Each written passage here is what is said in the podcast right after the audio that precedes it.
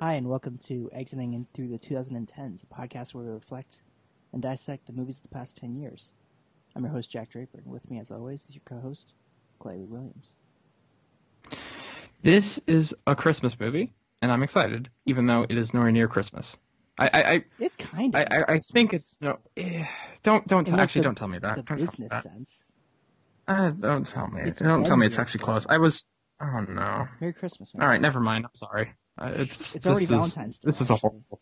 This is a horrible beginning. I, I apologize. This is. I'm just. I'm now. I'm having an existential crisis. I'm having an existential existential crisis right now. It's, it's, it, I guess it's that close. Okay. All right. Sorry. Uh, it's almost and we have a very special guest. That's where show is. Yeah, yeah, yeah. True. That's that's that. true. But I know, but like, I don't want it to be. I, I don't. I, I- time Either. moves We're too fast. celebrating it. I guess. Yeah. All right. All right. Sorry about this. our I- please. uh, uh, we have the great, the excellent, uh, Meg Brady on, writer Hi, for guys. the Sim- Thanks Simple so much for having me. I'm so excited. Yeah, tell everyone a little bit about yourself. Okay, so I am a film lover, of course. Why else would I be here? Um, I write for the Simple Cinephile, which is amazing. And uh, yeah, I'm just really excited to be on the podcast. Um, I work in podcasts, so kind of like just an extension of work, I guess, at this point. Um, yeah, but really excited to discuss the film. What is your relationship with Carol? Which actually, before we do get into that, I would like to point out, not only is it near Christmas time, and this is why we're discussing Carol. Um, I see everyone else's, like every critic and writer online is making their top ten of the year and top ten of the decade. And Mm-hmm. does it feel like we've beat them? like, not only I think we all have our personal lists, right, of the decade and of the year, but since we started an entire show about it, it's like we've we're like doing the best job of celebrating the decade. Oh, You guys really have. Yeah, wait. Are you? Was that just a roundabout way to just congratulate ourselves? I mean, I'm I I'm mean- cool with it. I'm cool with it. Like, yeah, we're awesome, but like, I, I didn't expect you to go there. I thought you were going to talk about how it's also in relation to Dark Waters, Todd Haynes' new film. yes, that that is true. I was going to, but I don't know. go. I, I just feel like it it's worth pointing out just just because it's it's near December and this is usually the time of the year that that everyone does that and Well, we haven't done Dredd yet, and I think once we do Dredd, I think we can, That's when we can stop the show? officially come. No, that's when we uh, can officially claim that we are celebrating the 2010s the best. We need to talk about Dredd, so that's uh, uh, Dredd. stay tuned. sorry. Okay. I, I I love that movie, but I, I just think about it too much. Hmm. You know, you know he's a judge he's, he's a, Dredd. He's a judge. He's dread. and he has a mask and it's cool. Nice. All right. This is all valuable Sorry, information. but Carol Carol makes me think of Yeah. Judge Dredd a lot. I don't I, I don't know why. Um, Todd Haynes is dread. But yes, Todd Haynes' new movie, Dark Waters, and Jack, I don't think you've seen it. I have not seen it either. Mega's seen it. Megan has seen it. What do you think of his new film before we get into his Oh, Matt Dark Waters. Carol? Yeah, I actually reviewed it. Um, I actually went to, so I live in New York, and I went to the Alamo Drafthouse in Brooklyn, and Todd Haynes and Mark Ruffalo were at the screening, and they did a little Q and A after, so that was pretty cool. I liked it. I thought, you know, it's pretty standard, you know, procedural kind of like whistle bro- whistleblower drama. Um, but I think it's just it's elevated. Like Haynes' style is just so unique and so precise. And after actually after rewatching Carol this week, I realized how much I saw the same style in Dark Waters. The really like the focus on these like little moments, the, the way he shoots things, like the way he mm-hmm. shoots landscapes and things like that, and like cars driving and things like that was really really similar. I thought Ruffalo was really good. Um, you know, he he's so passionate about those kind of issues with Mm. like environmental, political, Super activism. passionate. Yeah, so so you could just tell this was something he really wanted to bring a story he really wanted to bring to life. And yeah, and even in the Q and A after, you know, he like gave this like big long, uh, kind of like speech about how, you know, if we all band together, we can like, you know, fight the powers that be and, and all this stuff. So he's, he's very, it's very much his brand. Mm. Um, but yeah, I mean, it was good. It, it's, it's got, you know, character and, and it's got a lot of heart, but yeah, I liked it. But it was good. Uh, different, for, great. different for Todd Haynes, obviously very different from Carol in terms of the plot. Do you remember? The yeah, I, am interested in seeing it. I'm interested in seeing it. I, I, it's, it's definitely not on the top of my must-see list, but I'm interested. I like Haynes. I like Ruffalo.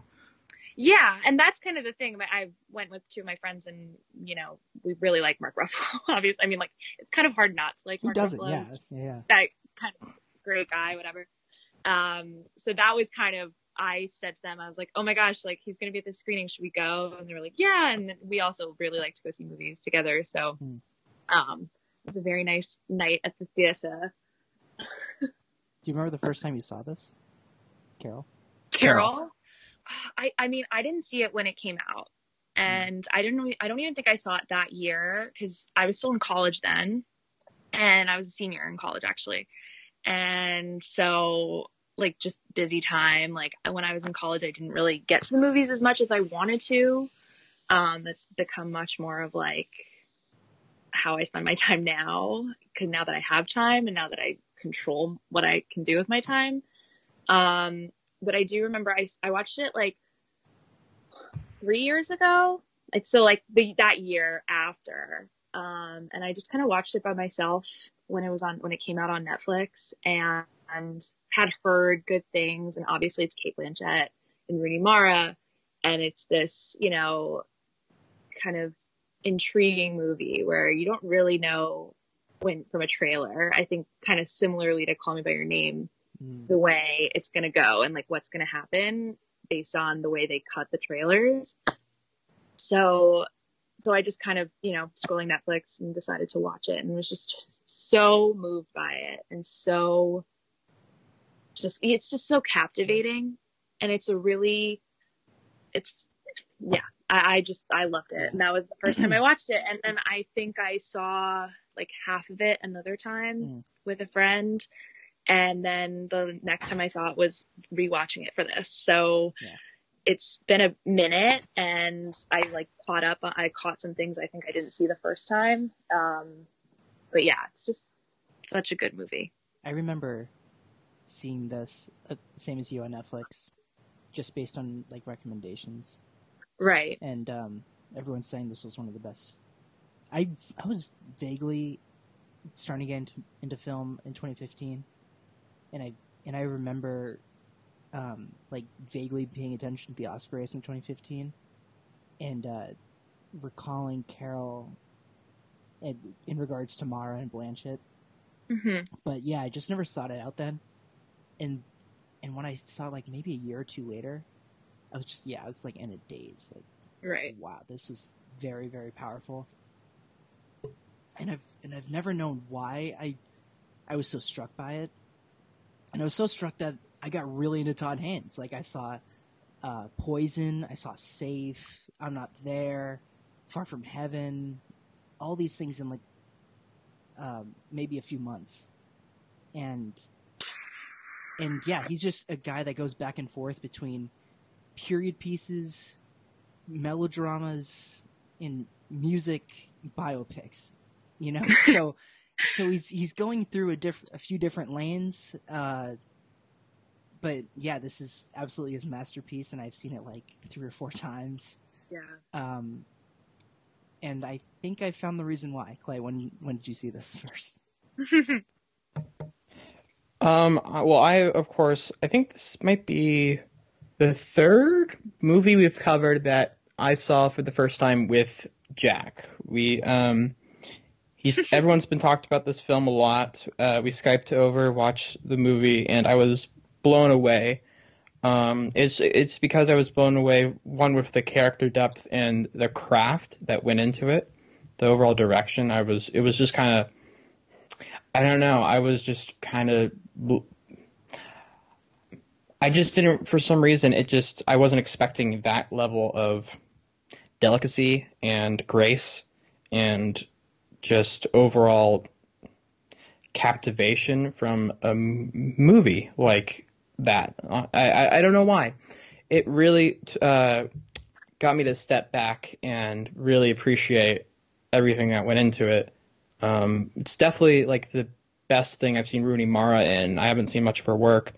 Um, also proved to me Cate Blanchett's probably the greatest actress working today.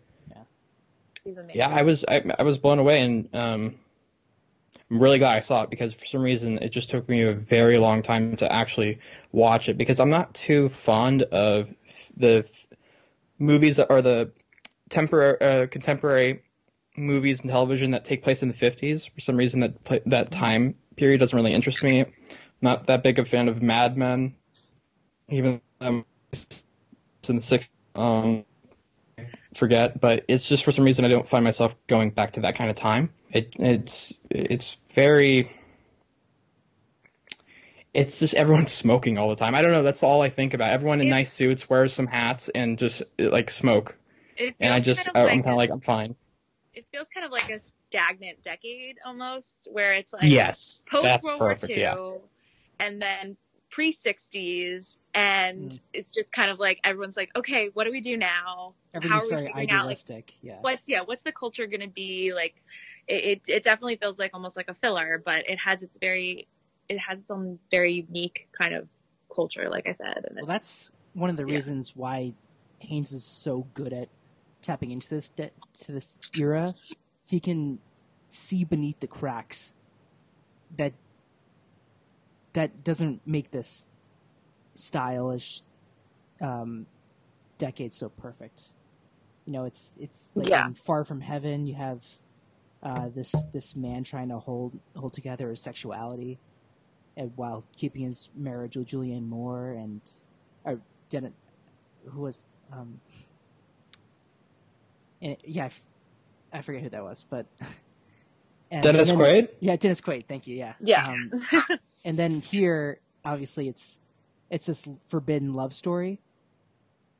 Um, that is far from that is taboo, and and see, and you have to play it like Rooney Mara describes this love story as like criminal. Like you have to be aware of your surroundings and be precautious. Like you're you're gonna pull off some elaborate heist with another person, and Mhm. um, I think it's funny that you bring up Mad Men because that's one of my favorite TV shows, and and um, because Todd Haynes and um, another brain fart, I can't call the creator of Mad Men, but they have such similar sensibilities that um, uh, that they just their garnishes and and the way their dialogue flows, it just it's like catnip, you know.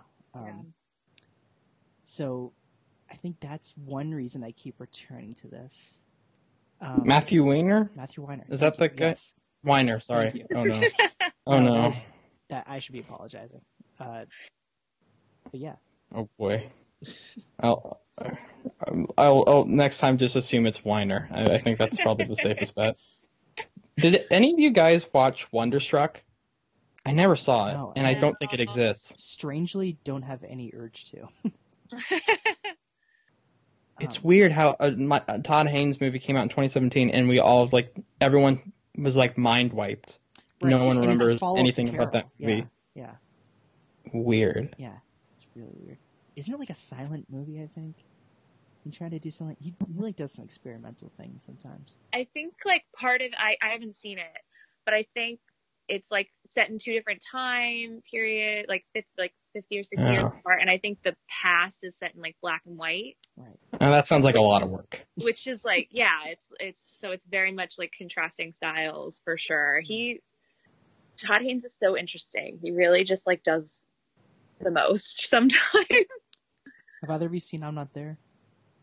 I have. Yeah, that's that's a wild, wild movie. It's yeah, I mean Cate Blanchett again, Cate- like Cate just- Blanchett. Yeah, incredible. and I I- mean that maybe cast, my like, favorite Christian Bob Dylan. Bale. Yeah, Heath Ledger. Yeah, oh my god, I forgot Heath Ledger was in that. Yeah. Ben Whishaw, Paddington. Uh, ben Whishaw, Paddington. uh, shout out Paddington. Um, yeah. Did you guys but- see the new Bond trailer? I did. When he showed up, I'm like, oh my god, it's Ben Whishaw. What if Where it's, have you what if been? it's Paddington? He's just Oh, as yeah. character. Paddington's Q. Paddington's cute. Yeah. They should redo everything in time for the release. oh my I'm god. Teach you how to do the bear stare. That's like two of the most iconic British things of all time, though Paddington and James Bond. So that would be an ambitious crossover. James Bond wearing a Paddington hat, I, I would be there to Ah. see it. That would be amazing. That would be great. Um, one thing you t- mentioned about Mad Men, I know I'm like the only person on the planet who just couldn't get into Mad Men. Um, I've never watched just- Mad Men, so Yeah, see, I watched like part of the first season. I'm like, this is good acting, but like, I don't know. It's, I, it, and this this is gonna be kind of a stupid opinion, but like, it just didn't feel like anything was happening. I just didn't get the conflict Mm. of just besides like a whole bunch of dudes in a ad agency, you know, fighting over each other and having a maybe someone who has a kind of like a messed up marriage.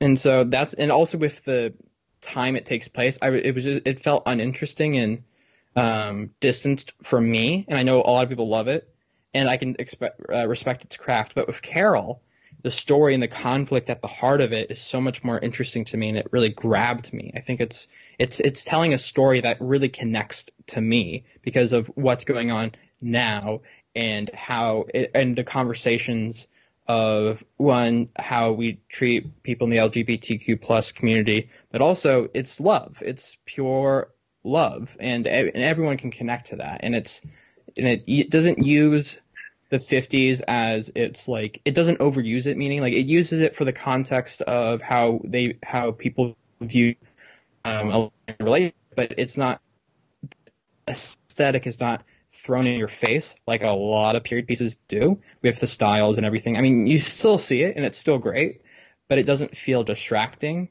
where it can in definitely other period pieces in lesser hands.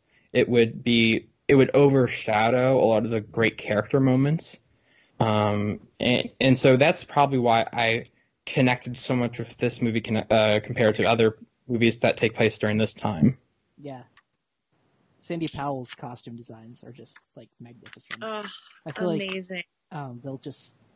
I mean, maybe maybe it's just uh, it's just good good wishing, but I think her costumes could be like in a museum of the Academy. oh, Uh, just- definitely. yeah, with like iconic designs, um, with like uh, uh, Carol with the hat at the beginning and And the like, coat. greens that that But- uh, Therese wears. It's, Yeah. It's like It's the very well green, it's yeah. like greens and yellows, like it's like an olive green, Yeah. which is like threaded throughout. And Mm. it's just so like, there's, there's such muted colors in a Yeah. way, but because of the way it's shot and like yeah, it, they pop so much. Yeah. the It's the just Ed really, Lachman really- cinematography really works with that. Yeah, Oh yeah, Mhm. absolutely. And then the red lipstick. I, yeah, definitely. Speak like, do we do we think we're ever going to dress that well as a people, as a society again? like everyone was just like when you wa- walked in public, you were just incredibly well dressed. right. That's what I love about old movies. Sometimes, like every guy's in a suit. I can't imagine. Very classy. Yeah. I just we should be- just why not everyone wear fedoras again? I feel like Right, I feel like fedoras society back. would be better if we just all wear s- fedoras. I, I don't see Let's that all dress everything like Kyle is Chandler. Honestly oh, yeah. Kyle Chandler. Isn't it enough, weird? This is the second Kyle Chandler movie in a row. We just talked Wolf of Wall Street last week. Oh my god. Oh yeah. and he's, he's, oh, I feel like this is kind of a departure for him in a way, this movie. Just Right. because, like, not that he's like, I mean, you, you hate him in this movie and he's Hard. doing awful things. But at the same time, like, you see his struggle. You see that he's like, you know, I mean, he's being selfish, but it's painful, I Mm. guess. But he is kind of a bad guy in this. And Yeah. like, he's always this like hero, like Friday Night Lights and Yeah. even in Wolf of Wall Street, what is, he's the, He's kind of the hero. yeah, yeah. And like, um, I mean, like, they're- certainly not the vil- the the hero. no, definitely not. It's the anti-hero. But But yeah, It- and it- like you know, even when he was on, I think Grey's Anatomy, he's like this Mm. like heroic like EMT or something. Yeah. Like you just can't help it. So this is definitely a little bit against type Yeah. for him. I really want to talk about Kyle Chandler. One, Yeah. I love him. I think he's great. Chandler's great. Two, he might be the uh, most unrecognizable movie star we've ever had. Mm. Meaning that if I shown his picture to anyone on the street, I don't think anyone could give me a name.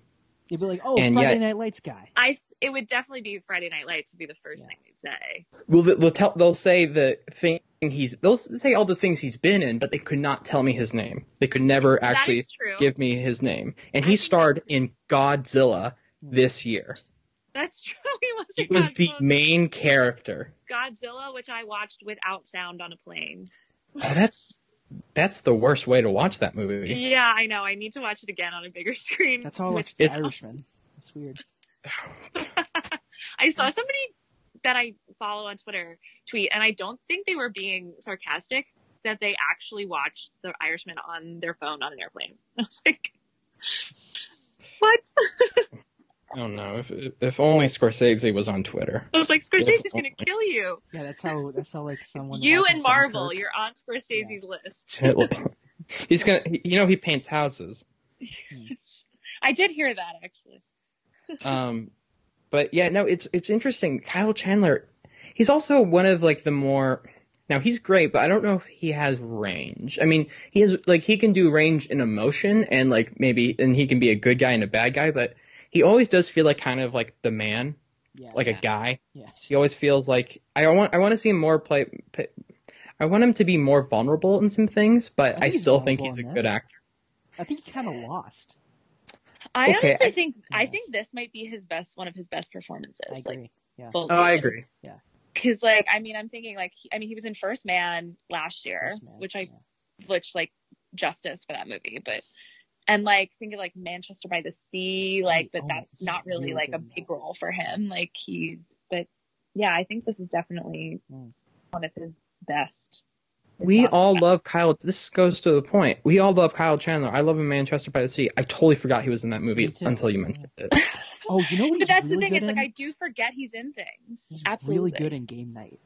Game night. I was just Yeah. gonna mention game Fucking night. He's great in Game Night. Now I like that because Everyone is good in game night. Er, yeah, true. This Not a is bad true. Everyone in that the movie bunch. is like having the time of their life. And the Independent Just Spirit Plemons. Award goes to. I mean, come on. Chelsea Peretti was in that movie, right? Or am She I making was. that up? Yes, she right. was. It was kind of like a small role, but she was. Oh, Yeah, yeah. it was a cameo. Yeah. Yeah. Oh, Um, but yeah, no, like I, I love him. I think that might be, honestly, that might be his second best performance. Game night, like he's so he also he plays such a jerk, and that's the thing.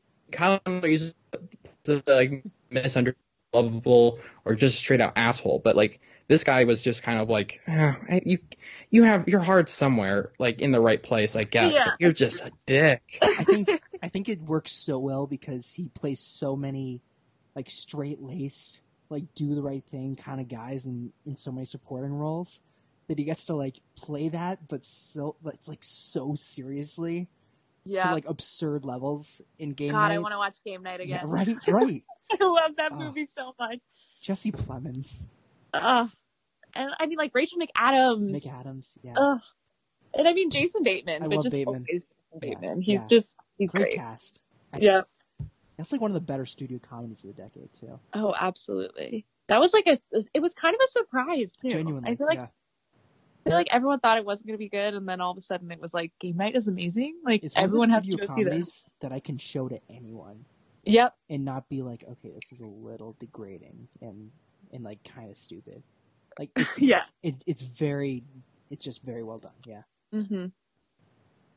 Definitely. Um, yeah, I, I, I, I, Kyle Chandler, man, I just for some reason he, he's like life's greatest mystery. I just I need to a bit of know enigma, like who he is.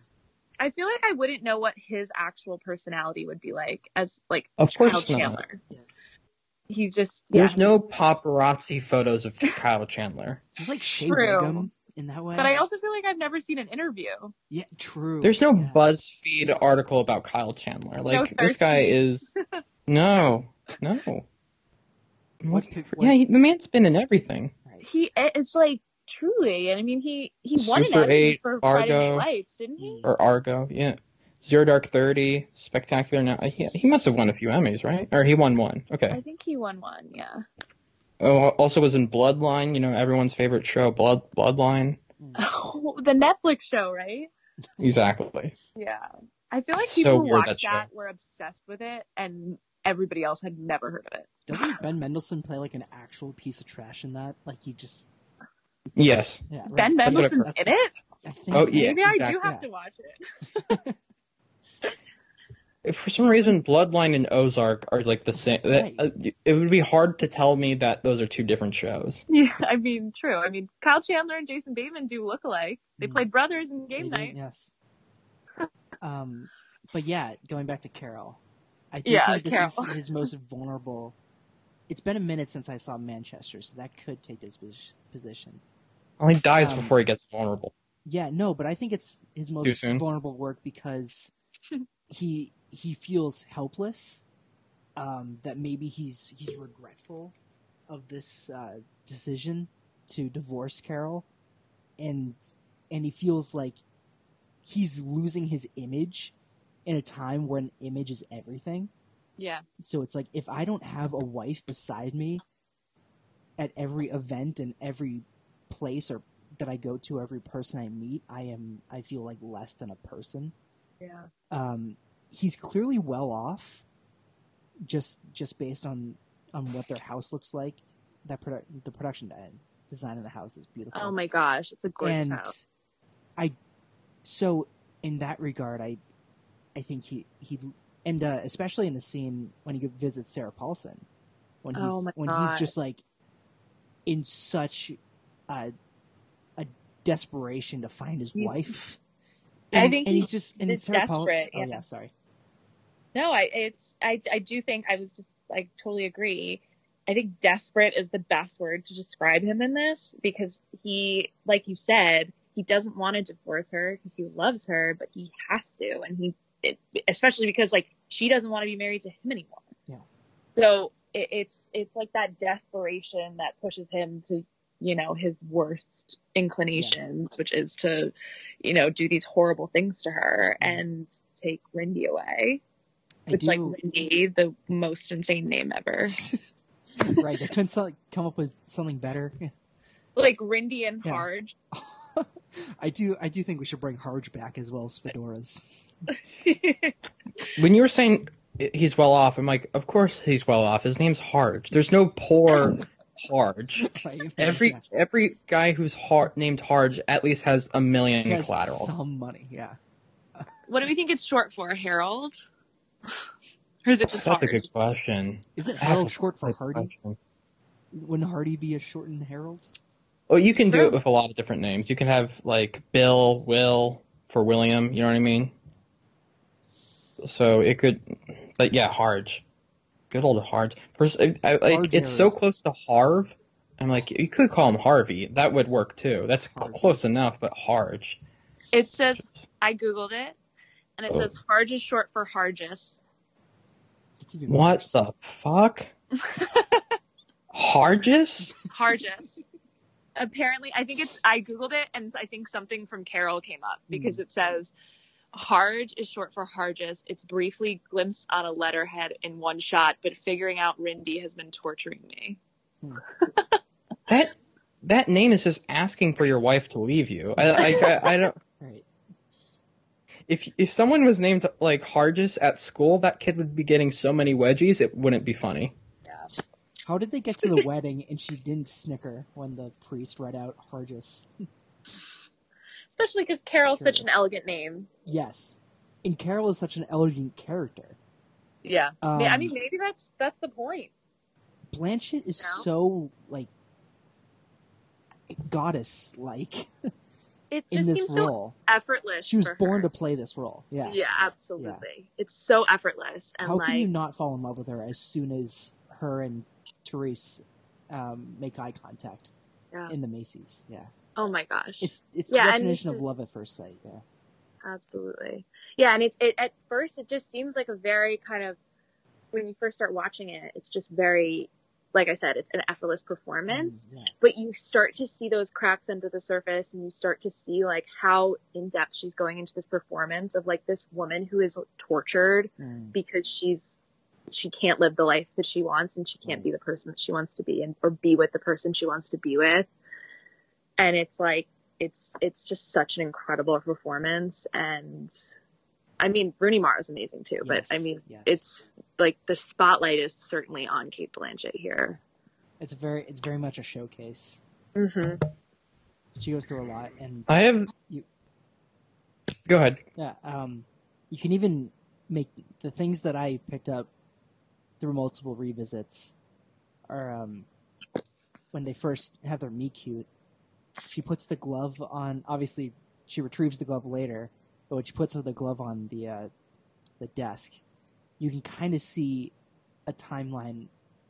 A time. What am I talking about? Like a a scenario where she was she left it there purposely, just to just be like, oh, I forgot my glove, and and you don't yeah. know what went through Carol's mind to be like, oh, okay, so that one I'm gonna I'm gonna try to play with, play around. I don't. Um, yeah Yeah. but i mean it was just such it's such a short brief meeting in this toy section of the department Mhm. store um but yeah there's no real indication later on that it was on purpose necessarily because you know she gets the call from the department or she calls the department store to thank her Yeah. and it all does feel very authentic but i mean knowing the way carol is later on she's very intentional in the things Mhm. that she does Yeah. and yeah i mean i I could see that absolutely being um, intentional. Yeah. The accessories in this movie are just, I mean, like Rooney Mara's little hat, like Yeah. not just the Santa hat, like the hat she wears the next time she sees her. It's just like so, oh my the gosh. fur coat too. Yeah. It's just amazing. I have this category of movies in my head that I. It's hard for me to explain. They're like these dreamlike movies that I use when I watch a movie that I can't describe it in any other way. And I, I've come up with the name of. They're called like. I think the categories are beauty and grace, meaning films that permeate or just like exude gracefulness and beauty. So movies like The Last Black Man in San Francisco, Moonlight, Beale Street, um, Brooklyn, uh, Call Me by Your Name, uh, other kind of like these dreamy, brisk, like not briskful, but like these. It's just pure grace. I don't know. I don't know how to explain it. It just kind of it flows and it um it it's like you're in a daze in a sense. And I think this movie really captures that idea with like the cinematography and just I don't know. It's just so beautiful. It, it, that's one of the big words that I come away with when I watch a movie like this. It's it, it it's so heartwarming and and uh, emotional, and it's so raw in a sense, but also beautiful to watch. It's it, that's like the effect that I think these kind of movies have, and Carol's definitely like that kind of thing. And that and so when you bring up Cate Blanchett, so beautiful, or you know, it has this who doesn't who wouldn't love um, Carol when they see first set eyes on her. It's that kind of idea of how romantic and beautiful it all is. I think, I mean, I do, I agree a hundred percent. I do think it's, and with a lot of those movies are actually, that you mentioned, are like period pieces or at least set like not, you know, in the present day. Um, but it's, I think it's all in that case, the ambiance, the, the color schemes, all that stuff, it comes back to, I think, cinematography. Mm. And I was think, just thinking again about Dark Waters because um, Edward Lachman, who did cinematography for Carol, also did the cinemat- cinematography on Dark Waters. And I remember talking with my friends afterwards and, and, you know, when we were discussing it, just how like in Dark Waters, they're showing these like the West Virginia, like, you know, middle America kind of like very bleak kind of, you know, natural landscapes and things. But at the same time, even though it's all gray and, and, you know, green and, and browns and things like that, it's still so beautiful Mm, somehow yeah. and and even and even in carol like we were talking about the colors the yellows the greens the reds and everything but they pop against this Mm. ki- almost like the the filter that this movie has on it takes you out of like the real world in the sense in a sense because it brings you and it brings you to a different time and to a different place. And I think that's true of a lot of those movies that you mentioned because it, it just like these, these colors, these filters, these, you know, it's, it's dreamlike the Yeah. same way you said. And it, it's just, it's like beautiful. If we're staying on Ed Lachman for a minute, I want to bring up Virgin Suicides. Oh, he Yeah. did Virgin Suicides? He did Virgin Suicides, and Wow. Sofia Coppola's movies, maybe, maybe Lost in Translation and Marie Antoinette in particular, with Virgin Suicides, they they all seem to be pretty dreamlike and and um, hazy. I'll add Mhm. hazy to that synonym list. Um, That's a good, that's a good word though. yeah. That's a word. that I feel like points. Hazy is a great my word. Yeah, thank you. Uh, and uh, yeah, he has this great way of communicating um, uh, a pretty heightened emotion where you can't really put your finger on it, but at the same time, it makes total sense to our psyche. I, I think um, Lux Lisbon, uh, the character that Kirsten Dunst plays, kind is kind of like um, he. It's shown like uh, Rooney Mara's Therese Belivet, whereas she's where they don't really know who they are, and um, they're they're having someone else like take them through life, and and they just they haven't really had independence yet, and it's it's all it's all really well done by Ed Lachman. Yeah, Yeah. I think you brought up a good point with like the color palette because with Brooklyn, the the one of the Beauty and Grace films I listed, it does have it's very warm looking. It, it's very inviting. It's very Mhm. cozy. Uh, another verb we can use or adjective. Um, it's just it feels very in, um, inviting, as in like you feel at home, you feel comfortable, even though there is conflict happening. You're just you just feel so peaceful in a sense. Yeah. Um, that's really just good. watching this art. I think that's how I would describe it. Yeah. I do think this is also one of Rooney Mara's best performances as well. Um, just like someone that's finally rejecting what the standard should be, um, and that you don't have to you don't have to live up to standards to be truly joyful in your by yourself. You don't have to tell you don't have to abide by other people's expectations and um, since there's no like nagging maternal parent or maternal figure that says like listen you can't just run away with someone else and feel fine with it new york city's your home it always has been it always will be you could totally see Yeah. that. like That's a good point. ellen burstyn could have played this easily um, i don't know There's like her Um, landlady who yells at her about the phone ringing, but like Yeah, that's yeah, yeah. it. Um, but since you don't have that, I think the uh, decision to go off with Carol becomes a lot more naturally progressive. Yeah, Yeah, that the nagging maternal figure is never really fun. It's never like you, it- when that comes up in movies, you're not like you. It's n- I don't know if it adds too much. I mean, it adds conflict, but it always kind of distracts from what you want to see, what you you know, what you feel like is the next step in the story. Mm. Um, but yeah, I think it's those smart choices Haynes uses. He knows what film. This movie's so focused. I guess that's another thing I would say. It's and there's not an inch of fat on it, but there's also not. There's no ideas or things he does not uh, he does not bring up that he doesn't address. Mhm. Yeah. It feels like it, it's streamlined. You com- you get completely where the movie is going instead of maybe getting lost in the weeds. You it's solely focused on uh, the character of Carol and the um oh my god brain fart uh, Rooney Sure. Mara's character Therese Belivet. um and how their how their characters in, um, influence their own relationship. Yeah, So when you get backstory about Therese, you still, but you still understand, um, you understand more about her choices with having a relationship with Carol. So it all kind of affects one another. Absolutely.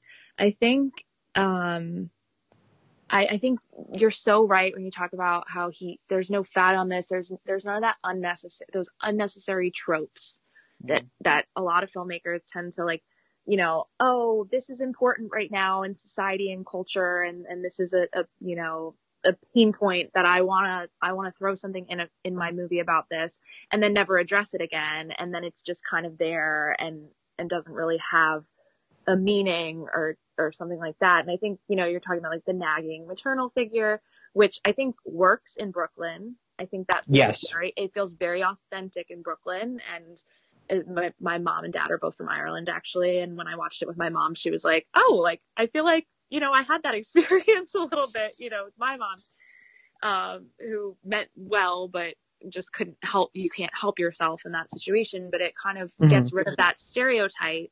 There's no need for it here. There's no you know this journey that Therese goes on in terms of like you know discovering her power discovering her strength through this relationship is so authentic and i also really like what i love about the performance as well is that in a lot of these movies and performances where it's like you know female self-discovery and things like that that, you know when they come out on the other side as this new person they're like completely changed and you almost don't even recognize them. I honestly can't really think of a performance off the top of my head. But Rooney Mara is still so understated at the end in such, but she's, she's so, you know, still the same, but different in Mm. such, you know, minute ways. And it's just such a, it's a really delicate, really, you know, you can tell she really dug really deep into Yeah. the performance. I think this is very imperative that it's not ending in tragedy. It's ending in ambiguity. You can totally see a different timeline where Haynes writes the script and he's like, I'm gonna end this with like Blanchett committing suicide because Chandler or Harge, sorry, found out about um, the relationship between her and Therese. So, and it and it's not like, yeah, it's it's nothing like that. They just they're just changed to their core. They're never going to forget this experience. And um, yeah, both of them found out different things about each other and themselves. Um, this is also um, based off the Patricia Highsmith novel, which I, Yeah. feels like we should mention that. Um, Yeah. Prime the price of writer salt, of the- called. yeah, the yeah, what's it called again? It's, it has a The different price name. of salt. Price of Salt. Yeah. Yeah. Um, also wrote The Talented Mr. Ripley, an Yeah. all timer for me, and I believe this is her only non crime novel. Yeah, I think Yeah. she did. So she did Strangers on a Train, I think, which was a Hitchcock Right. movie. Yes. Right around the same. She wrote them right around the same time. I was actually just when I was rewatching it, I was looking at this, and I was like, "Wow, okay." Mm. So like, I haven't read The Price of Salt, Yeah. but I assume that you know Haynes didn't completely go in a different direction from the kind of basic storyline. So to go from Strangers on a Train to that is like Yeah. that's, that's range, And you can tell this is. I think this is more personal for her definitely. because there has to be a reason why this is such a stark deviation. Um, Yeah. And she had to write it under a pseudonym. Of course. Yes. Right. yeah. Yeah, of course. Um, And the screenplay was written by uh, Phyllis Nagy, a female writer uh, who has not done much, but um, just thought it was of note. hmm. Did I mention Yeah. Haynes did the script earlier? No, no, Oh no. What No. have I done? no, you didn't. No, you didn't. Um, but I, I actually. Well, another reason why I bring that up is because it, it, it on paper, I don't know if I would love if uh, a guy directing this. I don't know. It just feels like such a personal, really like raw story that is being shared with the world, and I don't know if I would want a man directing that honestly. But knowing that had one, it's based on a book from a female writer, and also um, a female writer uh, wrote the screenplay. I think it one. I think that really shows in this movie because it's it. They're not. No one's objectified. No one is. It doesn't feel disconnected. It feels true, and that's the thing when people talk about who should be directing what, what stories to be tell, to, uh, what stories to be told. If, it's not just because of rep- representation; it's also because of the quality of story. And if it doesn't feel true, I think that quality goes down, and that's why this movie. I think having you know having that female perspective, that's why it feels true and personal, and that makes you as an audience member want to connect to it more. I think the tone And- of melodrama is really important to consider. Exactly. Like I um, agree. Todd Haynes, like I mentioned before, he's I is it his my favorite? I'll have to think about that. But Far From Heaven came out in the beginning of the century. Um and that kind of showed the world I think that that was like his fault to Velvet Goldmine, which is kind of wild. Um but yeah, that kind of showed the world that he was very influenced by the works of like Douglas Sirk and the real like melodrama filmmakers of the of the 50s. And so since he's taking inspiration from that period and now applying it to the Patricia Highsmith novel, I think that well, I didn't see it at the time, but I can imagine that that gave more confidence than if it were someone else directing it. And that- yeah, I don't. I don't remember there being. I mean, like I said, I, I This was also a pre Me Too era, true. so Very that true. could also have a difference. True, but I yeah, like I agree. I, I don't know if I remember there being a backlash about the fact that it was male director. Yeah. But I 100% agree with what you were saying that I really think that this escapes that like male gaze Mm. on especially like there's that sex scene in this movie that Right. that is like so tasteful and They look You like just- a Greek oil painting. exactly and it's Wow, like, that's remember that's a good way to describe it. Yeah. That's yeah. I remember people talking about uh, Booksmart this year, Mm. and this uh, like almost sex scene that's in that, Did you review and it? the obviously, sorry, Did you review it? I did it for our favorite like Oh, yeah. movies of the year. That's right. I did a little blurb on it, yeah, which I, I loved Booksmart, I really did. But did but the fact that it yeah. was Olivia Wilde directing it, you know, people were talking about how like, oh, isn't it so nice to see like when it's not woman being objectified in that sense. Oh, sure, So, yeah, but I definitely agree Great that example, Todd yeah. Haynes is a very, you know, skilled director and he's almost able to be objective in that Mm-hmm. sense, you know, and, and just really, yeah, absolutely agree. I can recall um, past and future guest Gabby Iori talking about Portrait of a Lady on Fire a few weeks ago. Have you seen that? I haven't, I'm, I think I'm Okay. seeing it next week. Oh, God, I'm Yeah. jealous.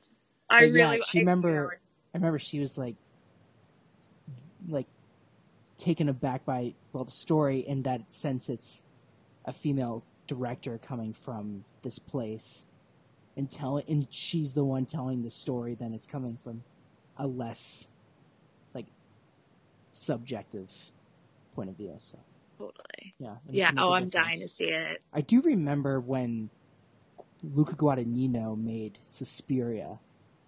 That that was a topic that was floating around. Like, if this is so such a female dominated cast and story, Yeah. why is Guadagnino the one to make this? Why is he the one that deserves Yeah. rights to?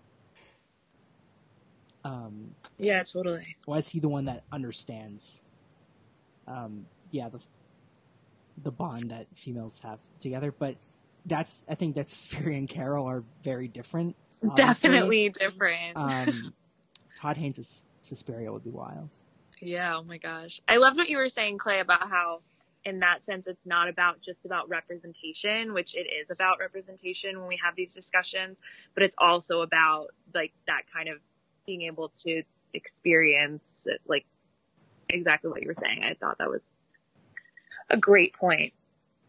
Yeah, no, it's that's where the better stories come from. I'm like, mm-hmm. if we we don't get a Moonlight without Barry Jenkins, we don't get like even this year we don't get a Last Black Man in San Francisco without Joe Talbot, and who is white but grew up with Jimmie Fails, who stars in that movie, and they and that story comes from a personal place of growing up in San Francisco.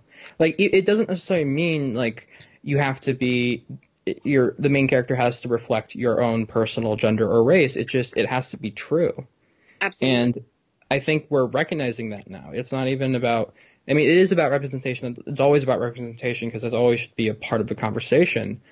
But it, but if honestly, if the reason why I don't think Todd Haynes got backlash is because when you watch the movie, you can see it stayed true to this actual story, and it came from a a personal place, even if it's not him, even if it's not uh, an experience he had. You can tell that he handled it with care, and that's what we all want to see. So there's this, you know, constant narrative that we just want the same looking people to direct the uh, direct people who look or um, have the same ideologies. That's not true. We want to see stories that feel true to what they are.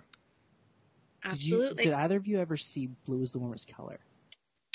I haven't. Okay. It's on my Letterboxd watch list, of course, Um, along with hundreds of other yeah. movies. Um, I, I think that is the worst possible scenario of how to, of how to make a story like this, because maybe it's a common complaint, but yeah, the sex scenes in Blue is the Warmest Color are very, very much like the opposite of what Carol is going for. Just really glorified and and unnatural, and it, it feels almost dis disassociated with anything else that happened in them in the story.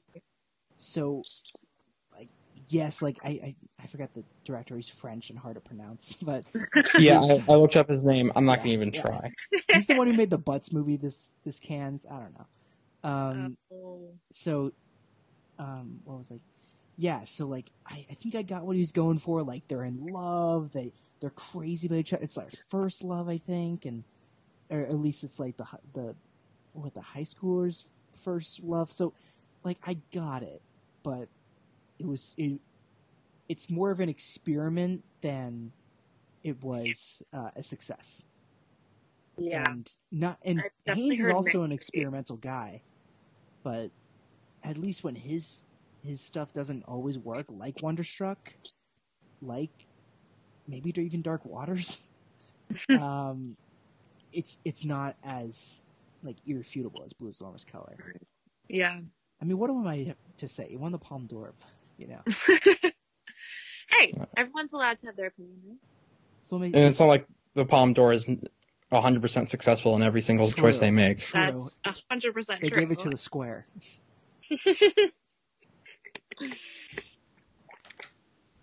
So, one topic that I think is the most important thing we could ever talk about when talking about Carol is um, Rooney Mara's bangs.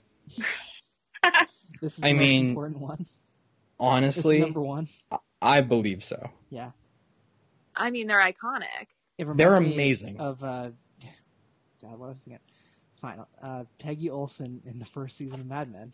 Ah, Um, Elizabeth, You Elizabeth bastard. Moss has these Moss. bangs and like Gertrude Stein hair hairdo going on, and it's very early '60s, late '50s kind of hairpiece, but it's it's it's of a time capsule, and it's it's so.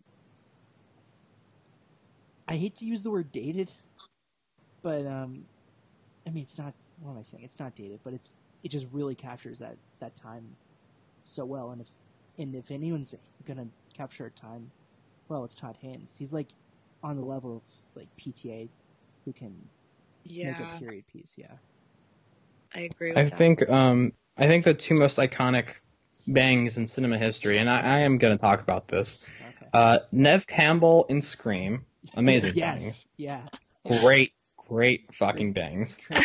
and Rooney Mara in Carol. These are are the like two? I feel like, oh my god, like come on, these are the two that should bring bangs back. I I mean I, I'm sorry, but What about I stand Shailene Woodley Banks. and Big Little Lies? oh, oh shit, It's not a film, but yeah, no, it's a good point. eight hours of yeah, that was a, a Oh. choice. Yeah. of course, of course, there can be nightmare situation with bangs. I'm not a moron, but when people when people get it right, man, it just works. Oh, absolutely. Um, yeah, All right, that's the episode. We talked about bangs. I think we're I think we're done. Talked about everything we want to talk about. Right, right, right. No. Um, The most important thing, bangs. I mean, that was the first thing that came to my mind because that's, I mean, great movie, of course, but man, those bangs. Um, Oh, we haven't even. what do we mentioned think of like the? Oh, yes, Go ahead. We had thoughts at the same time. Go So ahead. I can see our light bulbs flashing. Yeah, yeah. Um, we haven't mentioned Carter Burwell's score, which is Oh. just uh, transcendent. I mean, it's Yeah, it's I it's think that's amazing. the only thing we haven't discussed that was actually Oscar nominated. Was Is it? that true? It was. They, I think, because I think Mara and Blanchett were nominated, Yeah. and uh, cinematography, Screenplay. Screenplay, What did it win? costumes. It didn't win anything, which is a fucking travesty. Jesus Christ. It's like, Like- such a cliche so bad. to complain, but No, I mean, yeah. God What are we gonna do at this point? Right, yeah, right, right. We have no control over that. four Why do years you like the but- Oscars so much? Right, Every time. I hear about I this, about but like this I can't often. say. We love the pageantry. What can I say? Yes. But um, But the score is incredible. I think Oh, that's a one of the more important parts of um my beauty. I, I love how I'm claiming this is my category now, but of my beauty and grace category, I think a score is hugely influential, whether it be oh, yeah. Nicholas, Nicholas Britell Uh, or um My God. uh, I love him. yeah. I mean, I think that's the music really carries the sonnet of everything, the beauty of everything. It, it really playing- just I'm playing the captures that. Succession theme song in my head. Ah, boy. Oh, he was boy. my he was on my uh, Spotify end of Me too. year thing. I was Nerds. like, Succession! God, But also Beale Street Yeah. because that Beale Street score man, is that Beale Street score, absolutely quite gorgeous. just gorgeous. I listened to the Moonlight track, um, Yeah. middle, middle in the world, Yeah, or middle of the Oh. world, like a lot. I have a Spotify playlist that shuffles in between those two. Like every other song, it'll go Beale Street, Moonlight. Um, That's amazing. That's some brooding you're doing. You should put some Vice in there just for fun. oh, You remember that Nicholas Britell scored Vice? I do. One of the weirder things in cinema history. He also did That's a score, very different score than those two that we Yeah. were just discussing. but let's get back to. Yeah, the Good Carol movies, score right, though is I don't very wanna- good. Um, it's not like I don't want to talk about Bertel. Bertel. Bertel. It's I just don't want to talk about Vice. But I think that who scored Carol? I was Carter Burwell, Carter Burwell, and who did Three Billboards. I think most he did a Serious Man. I know that he did Anomalisa. He did the Twilight, a Twilight movie.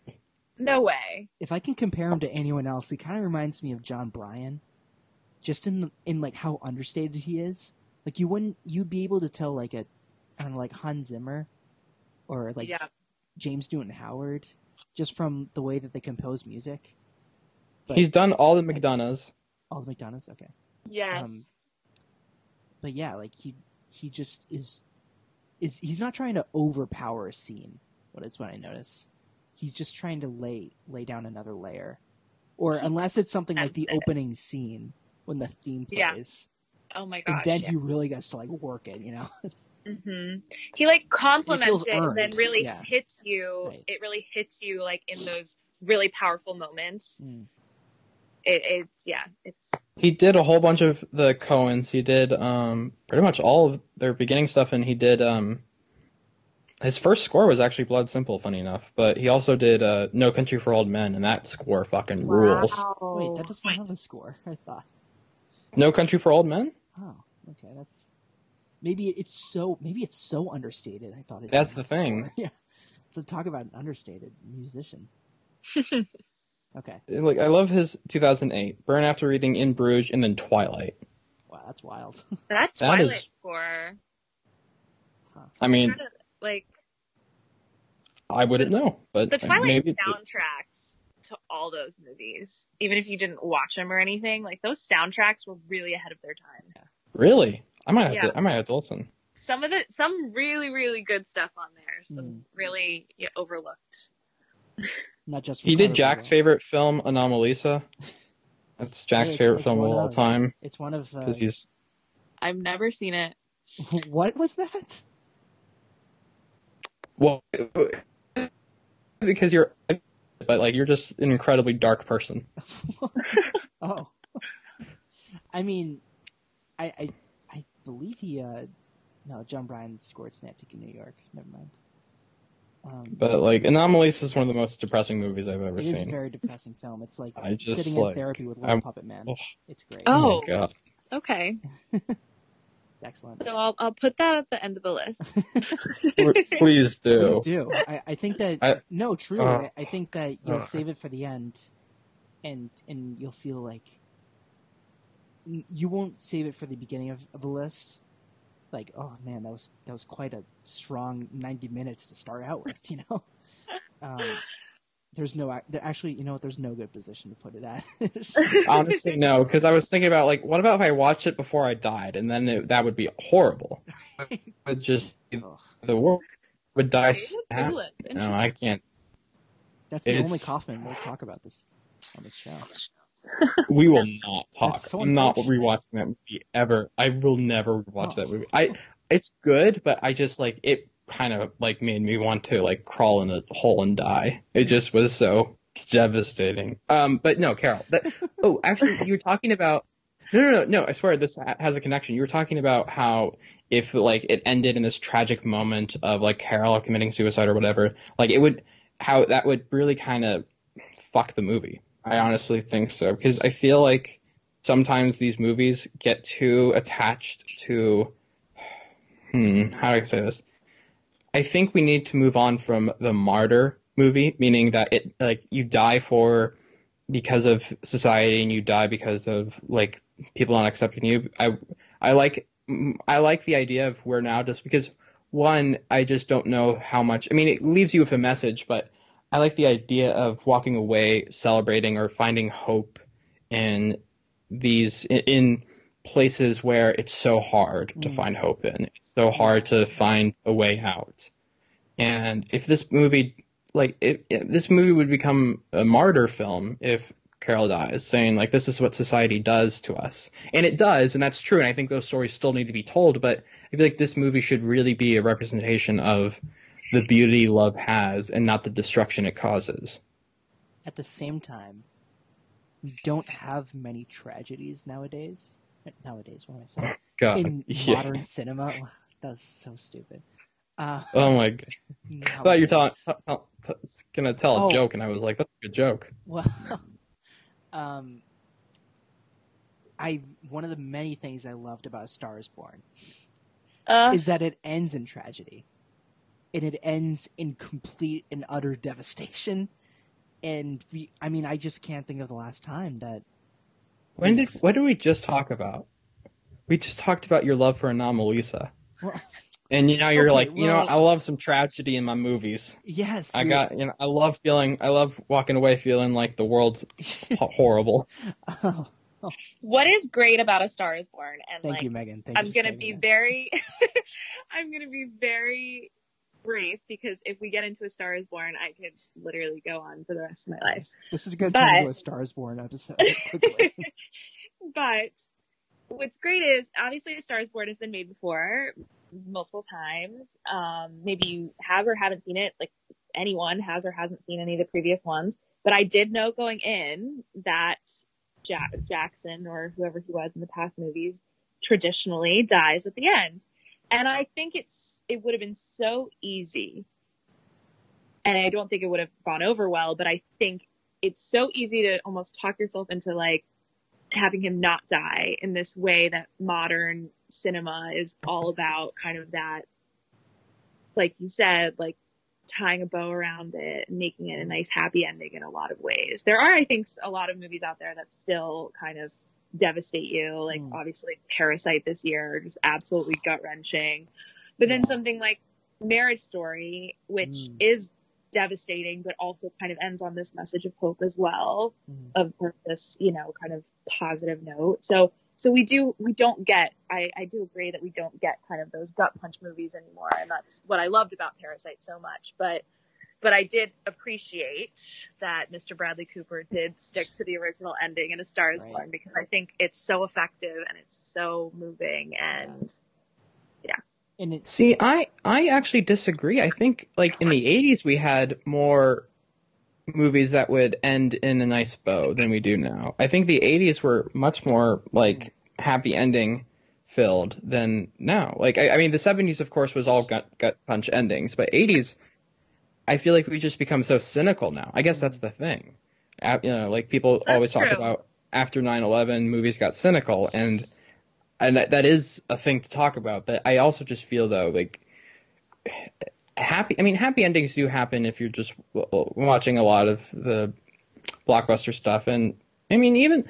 I, I know we don't we shouldn't talk about Marvel, but like Infinity War was one of the few Oh, here we go blockbusters or like Oh. strike. But I'm just saying, like, if we're gonna talk about happy Every endings, episode. I, You just can has talk to about go into Marvel. MCU. Just has to. I mean, uh, God. Endgame's bittersweet. Um, yeah, I, I think, th- but but to go back to like, I think, no, to like, a to, and I think the '90s is when it started to kind of be in the middle of, are we just going to do happy endings? Are we going to do, like, what are we going to do here? But I think the '80s definitely were this more pop culture filled, you know, we'll tie a bow on stuff. But now I do have a, I don't know.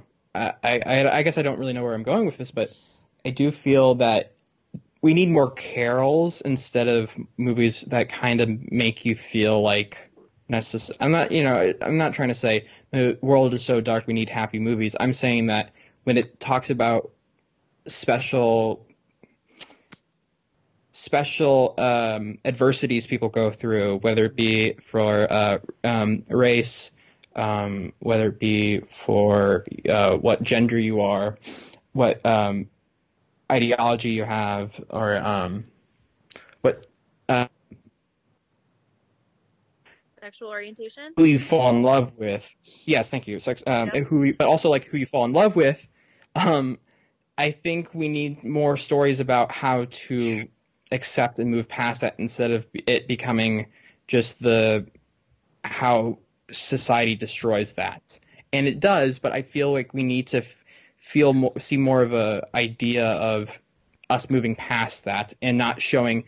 I guess so. Queen and Slim came out. I haven't seen it. I don't think anyone here has seen it but there's but there's a conversation and this is not really a spoiler but um I've, there's been the conversation of should stories that represent a certain group just be about that certain group and should it be and should it end in tragedy so to speak?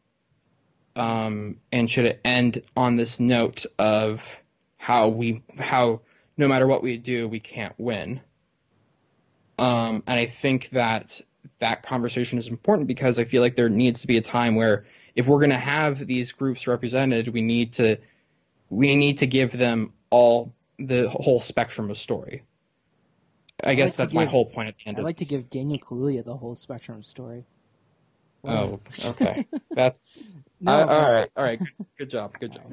that, that that honestly, I needed a way out, and that was the perfect way out. No, I, I, I definitely see what you're saying, and I, I can totally see where you're coming from, and especially about like how I agree 80s movies were even more, you know, happy endings and sunshine and rainbows and things like that. What I love about the end of this movie, Carol, is that it is hopeful, but at the same time, it's kind of a reluctant hope in a way. Yes, that's that's the perfect way to put it. I guess that's what I want more of. Is yeah, that I, I, I, I, think that's yeah, I definitely agree that it's like it's not this devastatingly like emotional ending. It is emotional and it is, you know, melancholy in a, a Mhm. way. As simultaneously it's hopeful. And that last shot of Carol just like slowly, slowly, slowly starting to smile as like the score just like Yeah. swells. Oh, it's, It's it's incredible. it's such it's such a moment. It's an amazing ending. There's a lot of talk about endings in movies this Mm. year. That's an ending Mm. like that I could talk about all day. And it is. It's like this reluctant hope. It's like this. Okay, you know, not nothing's going to be perfect, and and we still have so much against us right, right now. But you know, there's also so much to be thankful for, like the love between them and things Yeah. like that. So I think it's kind of that balance of like, okay, life does suck, but we have each other in a way. I think that's so much better put than what I did. I think that's that beautifully. That's so much more articulate than how I said because. But I think, but going off of that, I think I want. I don't really want more happy endings. I want more inspiring endings. Mm. I don't want like rainbow filled. I just want like okay, this is like there is there is work to be done, but there is something out. Like there is something out there. There is this goal that can be somewhat achieved. And I think that's ins- inspiration that I want more of instead of either it be all happy and not understanding the um, consequences or the ramifications of um, the story, but also not having it end in pure tragedy where there's it's all bleak. I want that middle ground, like you keep saying. So that's yeah, I guess definitely. I, think that's something that is apparent in Dark Waters as well. So I definitely think it's, it's Interesting. also kind of Mm. a, a Todd Haynes thing. Um, the Dark Water story is like a true story. Um, Mhm. and the, it like, it's not a spoiler or anything to say that like the lawsuit against like this big oil company is still going on to this day and Mhm. it's not over.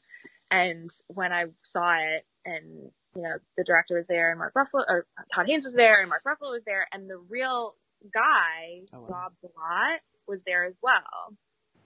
And they, that's why, like, it was, it was like an, insp- it, it's an ex- inspiring ending. At the same time, it really bummed me out because it's just, you know, it sucks that even though there are people fighting, that it just takes so long Mm. for justice and sometimes you never get justice and things like situations like that. But it's also kind of like, okay, but like, what can I do to help? Like, how can I advocate for people who are less fortunate or who are struggling or, or things like that. So, so that I do, I agree. I absolutely love that where it's like, it, it, it is almost still kind of like a gut punch where it's like, oh, like this is reality, but also, okay, like how can I, what can I do about it kind of thing.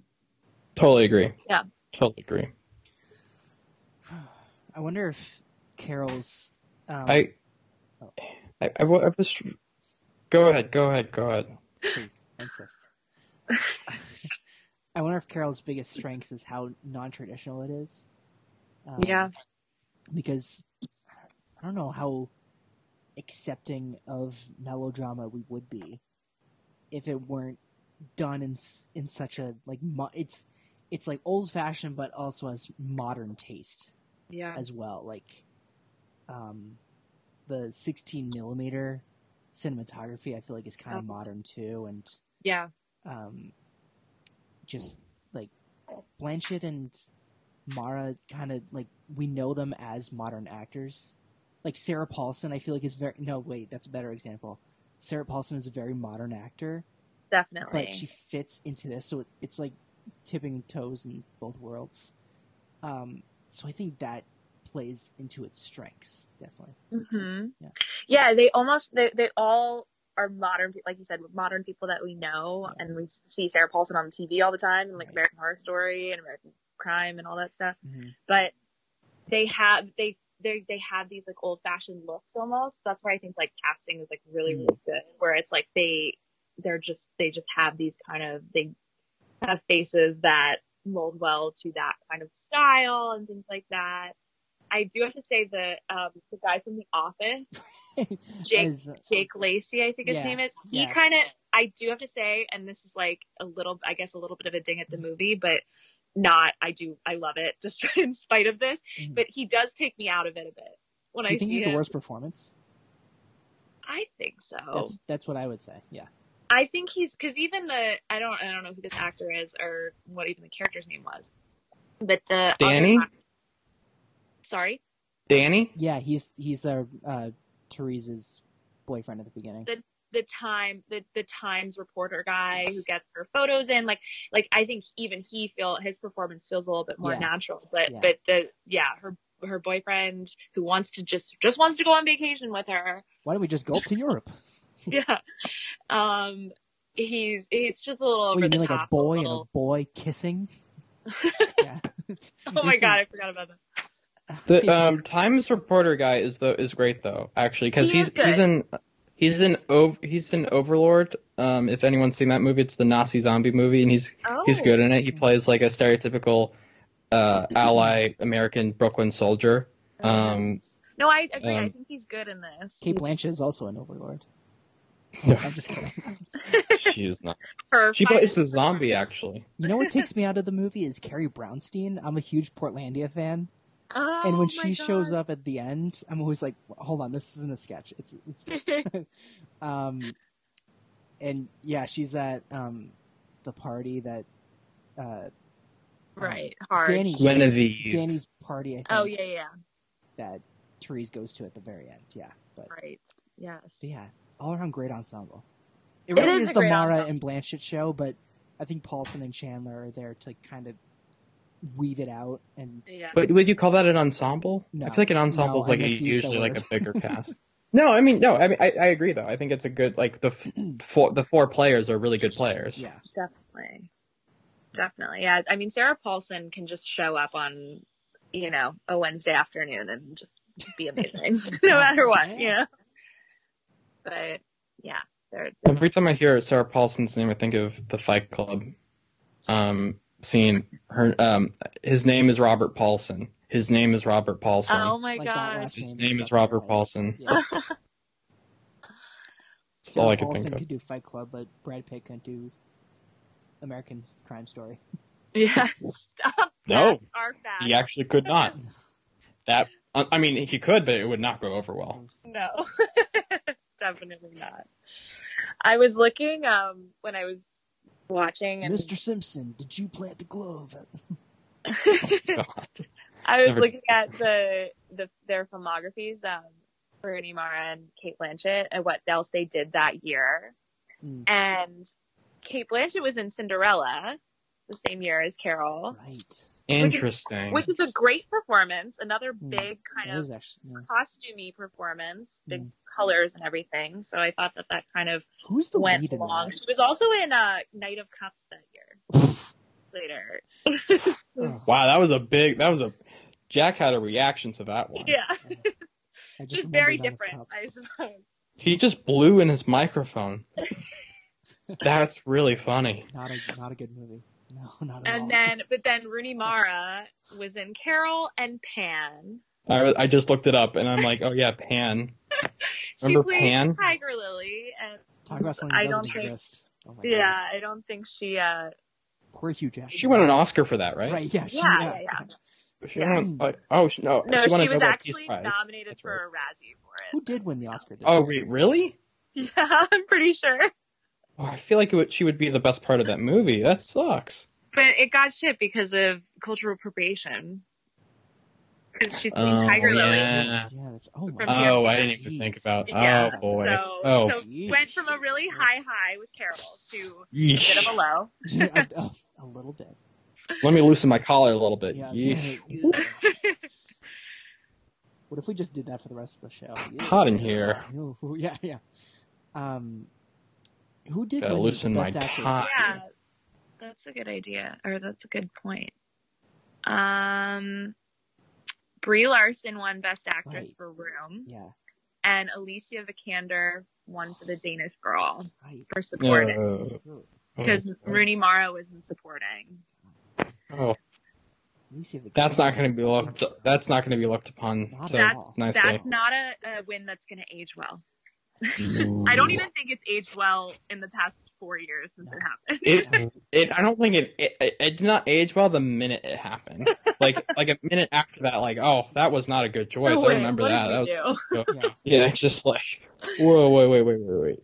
I'm not the biggest fan of Room, but I'm okay. I'm more content with Brie Larson having an Oscar. Yeah. Um, but I I think this is kind of makeup for Short Term Twelve. Yeah, Like, I mean that movie. She's amazing in that movie. Incredible. Just If you if we want to talk Well- about a great ensemble, oh, my short term god. fall is stuff sheesh. we're going to talk about. So like Oscar yeah, we're winners definitely gonna and talk about that eventually. movie but, stars that are in that movie. It's crazy. incredible. movie. Um, yeah, and I, I think I feel like Alicia won because of Ex Machina, right? Like, I think can we all Yeah, agree to that? well, I mean, I get that. That seems That like sucks that that she seems didn't right. win for Ex Machina. Though. Yeah. No, She wasn't but. I, I don't know why else she would win. I mean, bes- I, it's also an incredibly Oscar baiting movie, but like, Yeah. I feel like I just feel like that was kind of the idea, and it's it's kind of like like both of them ran the table basically too. Like they won everything. Mm. Like Brie and Alicia Vikander both. Mm. Now, this might sound weird, but maybe it's the Jennifer Lawrence effect. And when I say that by the, what I mean by that is how the Academy loved Jennifer Lawrence so early on, how they just kind of grasped onto her early on in her career as this young up and comer, and they're like, we're not going to let her go, and you know, we're going to nominate her for each consecutive performance or like these performances she gives, even though she's so new to the game. They made her I live in feel like- David O. Russell's basement. Oh my god. Oh god. Um, but I do think it kind of had that effect where the Academy wanted to kind of claim Alicia and Brie because Right. they they have these new found stars. Kind of like Emma Yeah. Stone in a way, but Yeah. Well, that's, I Kinda mean, like that's that. the academy for you. It's the younger actresses and the older actors that usually mm. get honored. Right. Espe- I, I think in the past, I mean, since maybe since like the year 2000, that's kind of been Yeah.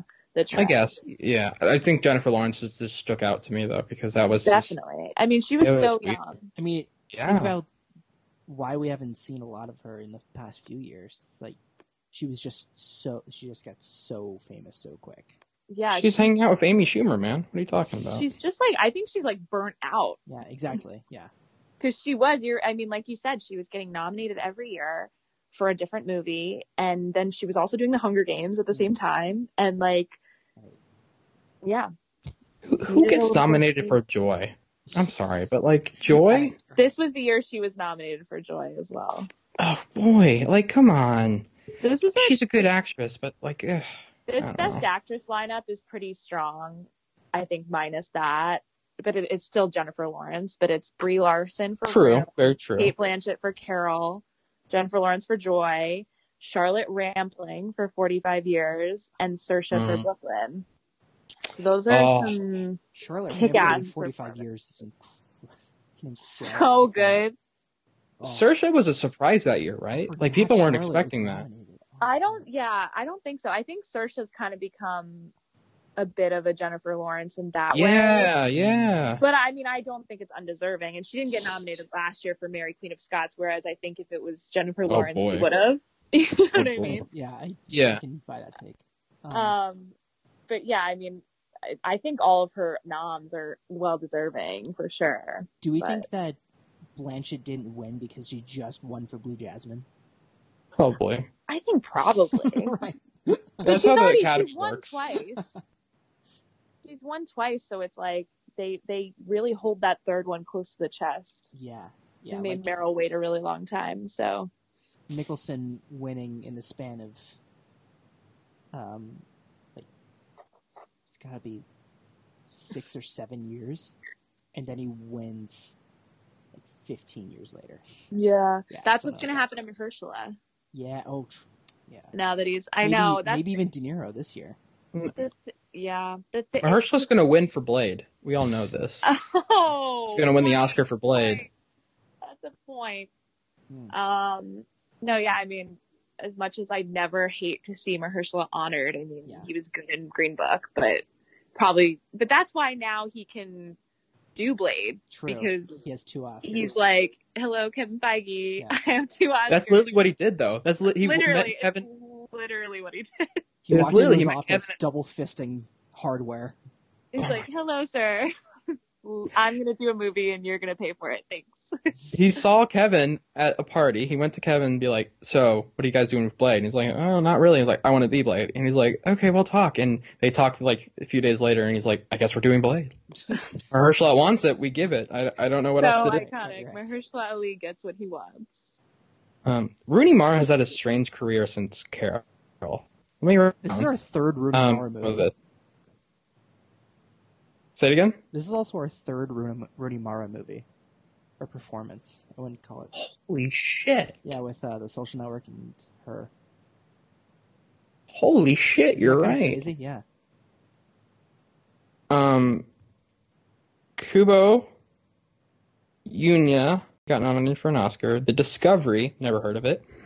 A Ghost Story, which is probably her most notable performance of recent years, uh, besides Carol. Song to Song, which is something everyone wants to forget. Um, oh yeah. Don't worry, he won't get far on foot. The Joaquin in movie that. that no one talks about. Yeah, Yeah. exactly. It's the most un-Joaquin Joaquin movie, meaning that no one talks about him in that movie besides like he was in it. And Mary Magdalene,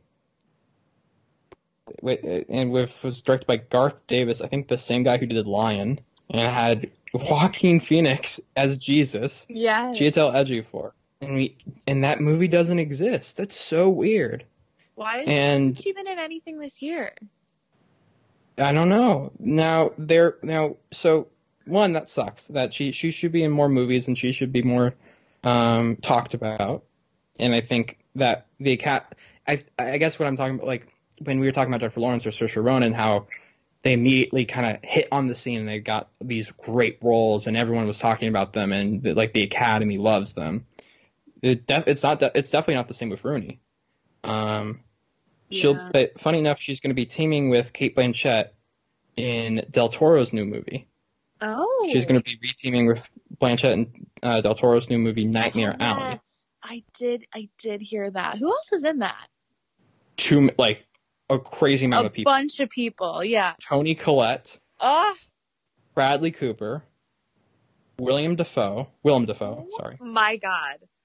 Ron Perlman, which is the biggest star they have. Yeah. Um, David Strathairn, the great David Str- Str- Strathairn. I love. Honestly, yes, absolutely. The great. Richard Jenkins Oh and Holt McCallany from Mindhunter. wow. That's that's a fucking cast. I am looking forward to that one. Um, but yeah, no, she should be in more things. I don't know why. I don't know why I think she's, just not like. strategic with picking who she wants to work with. Kind of like Yeah, like, she way. could They're- be, like, working. together. Yeah. But her strategy's not working then. No, I not- mean, I, no. I don't want to be that guy, but like, it's No, I, I It- hear you. Um, I mean, she does have two Oscar nominations, right? this is true. Right, but I just feel like she, she should be getting. Yeah, exactly. I, I feel like she should be getting the like a Saoirse amount of roles. Like she should be in a Gerwig, or like she should be like you know like like Lady Bird and Little Women and Brooklyn came pretty close together. Yeah. And even Mary Queen of Scots, like these are meaty roles by interesting directors. Mm-hmm. And it, with Rooney, it's besides the Malick and a ghost story, which is of note. It's just she does. She's not given a lot to do, and even in Nightmare Alley, she will be in an in a ensemble. She probably won't be the main character. True. So it's it's. a little- I don't like it. I don't like it. I like I like when she's in more movies. I like her. I think Yeah, she's she's great. quite a presence. It's a yeah. really interesting performer. Like, I mean, has- she's she so. has, nobody looks like her. Nobody I looks like said her. she's such an interesting look. Like Mm. That she can pull off something like Carol, and I know it's a lot of hair and makeup and things like that, but then also be like Elizabeth in Girl with the Mm. Dragon Tattoo Incredible is like performance, yeah. really phenomenal. I think If um, she was, go ahead, Jack. yeah, Go ahead.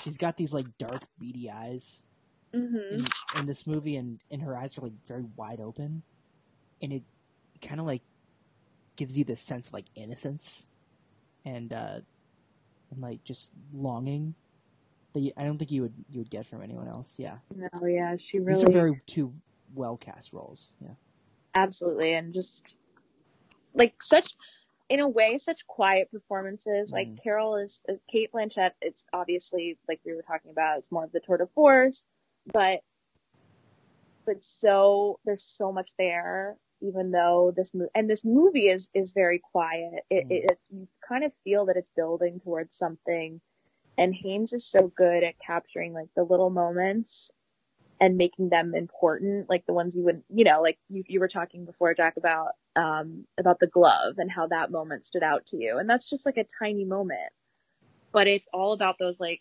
there's so many of those little moments in there of everyday kind of life that we don't think about as important, but that are so vital in this relationship and this romance Yeah. and become like such a huge, huge part of it Yeah. and it is it's it's all very like much little moments until then they you know go on this road trip and it you know with the traveling salesman which the first time i saw it i really did not see coming notions. truly but but yeah and that's when it really just like it uh, and even the score at that point like Right. it we're talking it, Kinda it's been Kind of changes. Yeah It's like a thriller. Mhm. Kind of mode. It almost yeah. is. And I mean, I see, not to bring up Dark Waters again, but that's the way it is in Dark Waters as well. It's, it's kind of this sense of like building towards something, building towards something, building towards something, like what's going to happen kind of thing.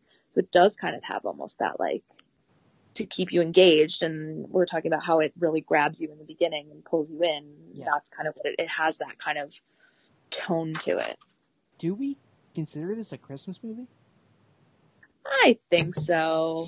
It's a little late for this conversation, isn't it? Die We have to Hard is a Christmas movie, be a Christmas is a movie? Christmas movie, right? Mm. Yeah, I think so. I think it, it has Oh, yeah. love. I try not to be too like overly semantic with the Christmas movie definition. like, you know, it's gotta like be it's gotta uh, be celebrating Christmas and, and like it's about Christmas like I think the Christmas Yeah. is aesthetic is enough to like qualify Yes. it for a Christmas movie. I agree. I can watch Kiss Kiss Bang Bang and and be like this this is about the the season of giving, you know. Absolutely. Um just as Iron Man 3 is a Christmas Iron Man 3, yes. Um, Iron Man 3, an amazing movie that's also a Christmas Yeah. movie. I um, love Iron Man 3. And so just because we see Christmas trees at at um the Aird's house and uh Therese has has a has a Santa hat at the beginning, Uh, I think that's enough. That's enough. I like the hat. That's oh, so iconic. right. Yeah, it's great. Do we think? Sorry, I'm kind of still stuck on Mara because I one I think she had the harder job in Aren't this movie. all? I think. Yes, true. I mean those Just all bangs. of us are just stuck on Rooney Mara. Ugh, her and her her and those bangs. I, I- I can't get them out of my head. Um, but I do find that she might have. She probably had the harder job than Blanchett, meaning that Mara had to keep on the same level of Blanchett uh, acting wise, but also be much quieter, but also be very engaged. And we also had to see Carol through her eyes, or we wouldn't have, or un- that understanding of their connection. And we wouldn't necessarily see Carol as this otherworldly figure if we didn't have Mara. So she definitely has the harder job. And I just feel like she can be used so well in other movies um, by knowing by knowing how much she can tie together an emotional scene, whether it be that scene in her or those flashbacks in her, without her saying too much. She can all she already has this presence. Um, and I'm just curious, maybe her career would have turned out much different if she actually followed up those Dragon Tattoo sequels. Yeah, that's a bummer. Because those were going to happen. They were going to make three, and they were going to have Craig, and there and Fincher was probably going to do it, maybe, Yeah. but too much money, and it all went down the shitter. That's so Yeah. unfortunate. There was that. Do you guys remember that Sony hack, like leak thing? That Yes, yes, yes, yes, And yes. there was in within that, I think there was like an email from Rooney Mara to like Amy Pascal or whoever was at Sony, it was being Pascal. like, yeah, being like, hi, like, hope you're doing well. Like, just wondering if there's any news on the sequels. Like, I really Exactly. loved working on it, and I, it's just, I always, every time I think of Rooney Mara, I think of that because I'm just like, God, this girl just really wanted to be the girl with the dragon Right. tattoo again. and then we got Like, um, better. Fede Alvarez's remake that really doesn't exist last year. Oh, Poor Claire, Claire Foy. Foy. Poor Claire Foy. Yeah. Claire Foy, and not a, not maybe not the best uh, post crown. Right. Well, then, then she gave uh, a performance that should never be forgotten in the fir- in First Man. Bunch of boys, I- I th- thank you. I was going to say the same exact thing. of boys. You're just a bunch of boys playing dress up, or forget the last the next part. But, oh, That's like a gift that's going to be used a lot this award season. Oh, absolutely. Oh. it was it was used last award season too. Yeah, because of Well, in, diff- boy, in different contexts. Boy erased. No, it was the directors. I think. I think we didn't Yeah. we have all male directors nominated, Yeah. Yes. Well, and That's this year, most likely. and I'm pretty sure I saw like a whole bunch of tweets saying a bunch of boys because I was Yeah. just such in the. I, it's not even a gif in my head anymore. It's just like a thing that pl- replays over my head. Like just Yeah. when I just think about it a lot. It's This just a one of the greatest first man times. heavy episode. Okay, it's because it's my influence though, because I love. It. It's a great Man. movie. Sorry, it's a great movie. It's an unrecognized masterpiece. It's absolutely, and that score. I mean, Oh my we god. can discuss justice for that score. in in a, in a future first man episode. Yes. Um, but but yeah, Uh, is there? Uh, I'm trying to think because I feel like this movie is. It's interesting to talk about, and there's a lot to say, but it's. I don't know if there's much plot or like story ideas to discuss besides of just how how the craft of it. It's in one of those movies that's so much more craft than necessarily is on the paper. I I'm not saying it's a bad someone, script or anything. I can see but I'm someone saying- making the argument that it's style over substance. Yeah. But I even guess, that but- argument, like it's eh. so it's so like like empty, you know. Like I I don't know really what you want me to say. right? Like it's either you're on board for the style or or like it's totally fine if you want to get off the train.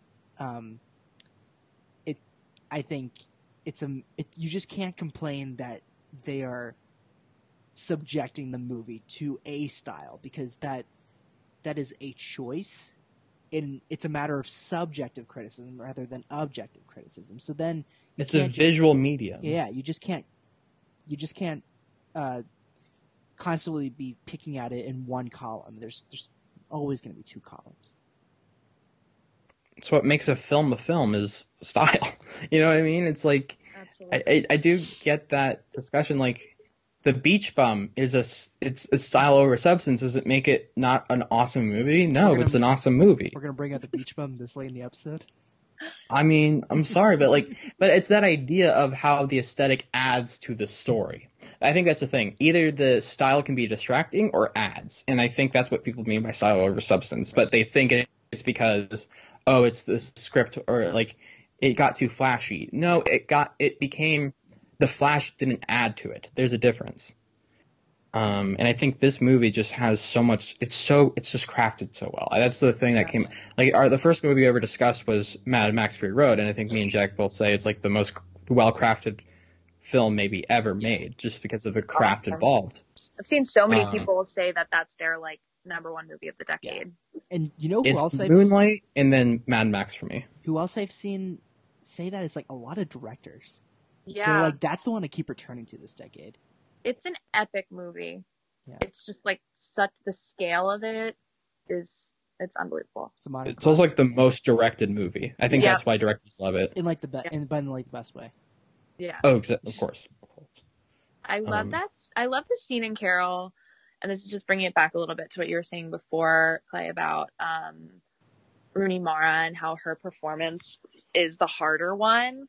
And I absolutely agree. And I think the plot in general, if we're talking about the plot, what is the substance? Like everything hinges on Therese and her decisions because she decides to, you know, go on this road trip with Carol. She decides to go see her.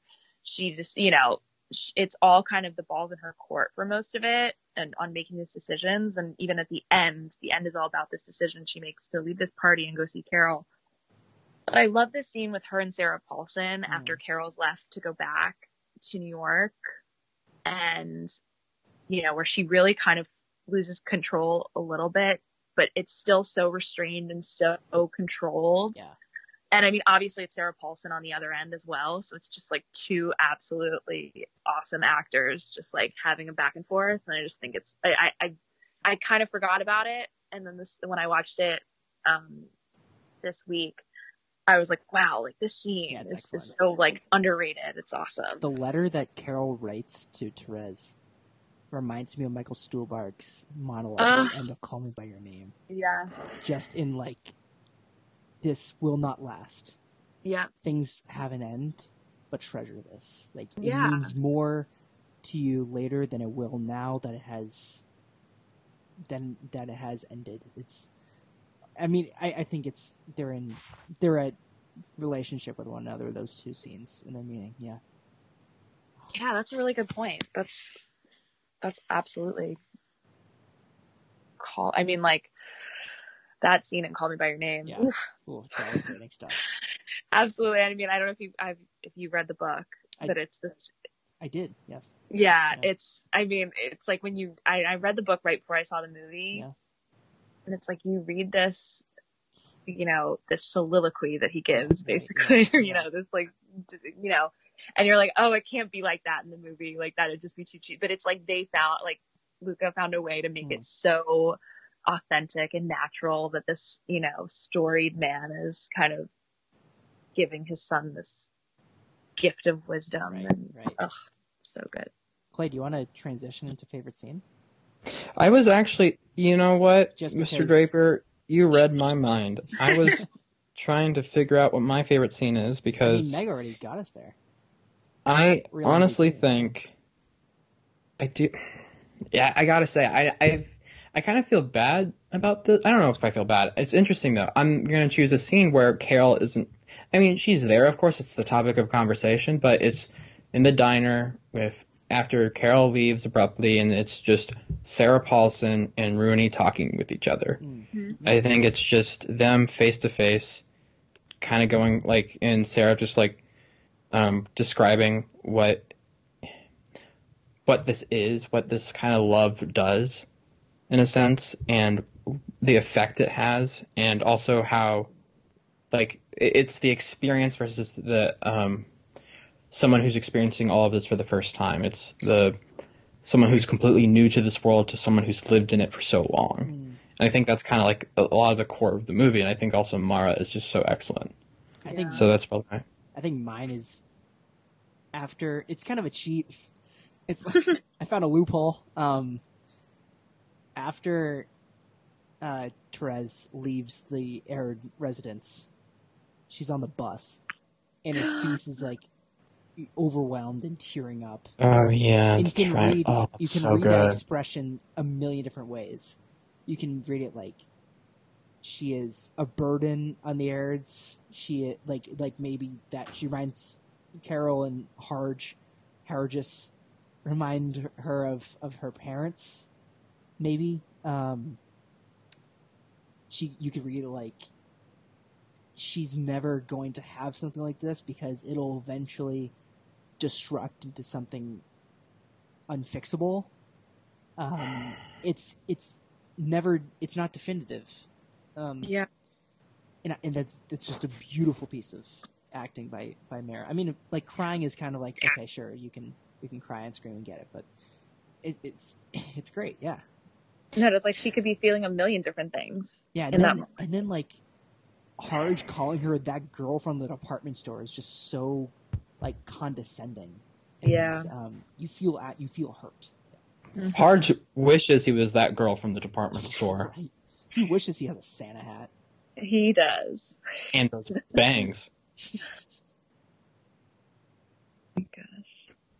Um, and so, and uh, Meg, your favorite scene though is that the one you were talking about earlier? Uh, yeah, do you have think another? I, that's it. I think you and I both have the same one. I think. Yeah. It, and it's like I think maybe it's a tie, and this is funny actually because it's another scene where they're not together, which is like interesting that all three of us picked scenes where it's just one of them. Mm. Mhm. But I think oh, yeah, that- yeah. Rooney Mara scene with Sarah Paulson. Um, and also then I really love the um, Cate Blanchett scene where she stands up um, with the lawyers and Harge and that, that little speech that she gives about, you know, which is so hard because she's, choo- you know, choosing basically to not be with her daughter all the time. Um, and it's, and it, it's a defeat. It's not that she's winning. It's not even that she's kind of taking the upper hand or being the bigger person. Like she just is like, is defeated and is doing the only thing that she feels that she can do. She lays it out all on the table. Yeah. And it's just, it's So so, well Yeah. done. Doesn't she have that line where it's like, and we are not ugly people. Yeah. And, and it's like, if you want this to get ugly, we'll go to court. And we are not ugly people. Something like that. It's, it's Yeah. just- That's, that's it. And um, You- the way she says it and Yeah. she, she just breaks on that last line. It's so good. Was that her Oscar clip? I have I don't remember. maybe, but I mean, don't like, know. it's it's just so earned that Yeah. I, I never even I never even had that thought. Yeah. Absolutely. But I feel like I mean it's so good that like I feel like that just that scene is a culmination of so many things in the movie. I feel like that would have been a perfect Oscar clip. Um, Yeah. one more thing, and then uh, we'll start plugging. But I, I, I forgot. So Blanchett was nominated for lead. She is the titular character, and Mhm. Mara was um, was nominated for supporting. Is that category fraud? No, that's perfect. Oh, I just I I- I think if anything, Mara is a co-lead. She can. I don't think she's supporting. You I- We follow would- her through the entire movie. Yeah, I guess I it is her would buy POV, it but she's title split as character. well. I'd buy it swapped as well if Cate Blanchett was supporting and Mara was lead. But I do agree. I think authentically they're both leads. They're co-leads. Um, But I think if you were going to put one of them in supporting, you'd put Cate Blanchett because yes, she's the titular character, but I, like you said, like we follow Rooney Mara the entire time. And I think we were saying before, like we see Carol through her eyes mostly. Yeah, exactly. I don't think we get a Carol without Therese. I don't. I like. You know what I mean? It's kind of a silly argument, but since they both didn't win, if they were both in lead, I think I think that would like negate both. That would cancel them out. Yeah. I mean, they didn't win either either, I, either I way. So yeah, Yeah. I think that actually would have been a bit a better like because what? How many movies do that? How many movies get nominated for it? Um, for two two in the same category besides that leading wise. Right, true. Yeah, because I mean, you think about like the favorite, and people were calling crying car- category fraud over that. Hmm. But if you're gonna put, you know. I think if you're gonna put Emma Stone and Rachel Weisz in the same category, which I think is right, you, I think you have an easier shot getting one to win in supporting when there's Hmm. two nominated from one movie. it's kind of like um Right. this year with um Robert Pattinson and Willem Dafoe for The Lighthouse. Yeah. it's like which which do you put put in lead and supporting? Oh, I didn't even think about that Oh. because I feel like only Dafoe's been really mentioned for that. I feel like Pattinson's been kind of forgotten that conversation, Yeah. but Yeah. That, that makes sense. I mean, Oh, I they're, don't even they're trying to go Dafoe for supporting. Um, I feel like Pattinson could maybe sneak in at the Globes because it's split. yeah, just because, and like I feel like it's not going to happen, but I could see it happening if only because he's just been on this like press tour for the Lighthouse. they really like, have done a lot more than I thought And it's like the Batman thing, True. but also like he, I just feel like he's had like all these pull quotes constantly, Mm, and he's just kind of having a moment. yeah, So I Yeah. could see him getting a Globe nom yeah. you know. I think there, that the I mean, indie but Best Actor is stacked, so it's Totally. just stacked. the indie spirits might even yeah, help true, that. Yeah, for sure. Yeah, I, I think I, I I don't know about the Globes, man. I can never predict the Globes besides maybe like True, a they're comedy. Pretty, they're pretty weird. Well, yeah. the HFPA is like the most random. yeah. It's the most. It's also like the most corrupt awarding body like ever. Yeah. Like, maybe not the best people. As No, if the Academy no. wasn't corrupt enough. Yeah. Yeah. But like the like, like the thing about the uh, uh, I've said this plenty of times, but like thing about the Hollywood Foreign Press is that there's so few of them. You can buy each of them a freaking watch. Right. right. if you're shake if you're shaking hands, you can absolutely get at least a nom. Like I think Sharon Stone won something, and it was it came out later that she bought like each Hollywood Foreign Press member a gold watch or something like that. That's wild. Look it up. I, I'm paraphrasing, but that's somewhat the truth. I'm pretty sure. Ugh. Um, but yeah, it's crazy. um, yeah, so that that's I guess that's our favorite scene. It's just an amazing movie. Yeah. Um, uh, uh, Jack, where can all of the people find you on the internet? I'm Jack A. Draper on Twitter, and um, my writing is on the Simple Cinephile as well. Yeah. Uh, Meg Brady, speaking of the uh, Simple Cinephile, where can they find you? So I'm on. Twitter. Okay, so this is actually funny because I'm literally thinking of changing my Twitter name. Like Mm. I'm debating it right now. So right now I am at Bacon, Meg, and Cheese, which is from high school. Um, Mhm. But I'm going to be at the Meg Brady. So.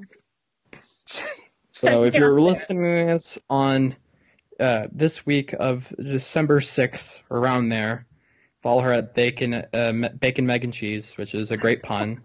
Should be celebrated. But later, you can also find her at um, I'll put an I'd either say I'll. I'd probably by tomorrow it'll be the Meg Brady. So just the Meg Brady. the Meg Brady. Then forget anything I just said. It's a great pun though. Um, Thank you. you can yes. follow me, of course. Um, also, thank you so much for coming on. We really appreciate it. We would love Guys, for thank you you to uh, so much for again. having me. This was so much fun. Um, you can follow me at Clayfilm100 on Twitter and on Instagram. I'm actually doing Instagram stuff now because why not? Um, you can follow me on Letterboxd at Clayfilm100. Um, please remember to rate, review, subscribe. We're this we're coming up on pretty much the end of the decade, and we're going to be starting our in the near future our Best Picture mini series. where We break down every single Best Picture winner. It's going to be really exciting. We have a lot of great guests lined up for that. Cannot wait. Yeah. Um, on the Anchor app, you can leave us a voicemail. We will figure out how to play that voicemail, but we will respond if you have any questions, comments, concerns. I know there's a lot to be concerned about, but please just uh, do uh, use that voicemail, leave us a message, and like we chime in act- about Rooney Mara's bangs at all? Oh oh, yes, We'll actually, that. that's the only thing you should call call in about. Never mind. Yeah. Just only voicemails about Rooney Mara's bangs, and the world will be good. Um, you can follow uh, you can follow this podcast on Twitter at ETT Pod. Um, is there anything else we're missing, Mr. Draper? I think that's all good. All right. Thank you out. so much for. Oh no! Wait, what? What are you going to say? No, are, are you, You're? Oh You're wait. Okay. So I close it out now. I close it out now. Close it out now. Are you sure? Oh, Positive. Getting, okay. You're getting okay. the uh, the hook out of the curtain. The hook. Okay. All right. the cane. So we'll try this again. Yeah. We're professional. We're right, professional. Professionals, of course. Thank you guys for listening. We will catch you next time on Exiting Through the 2010s.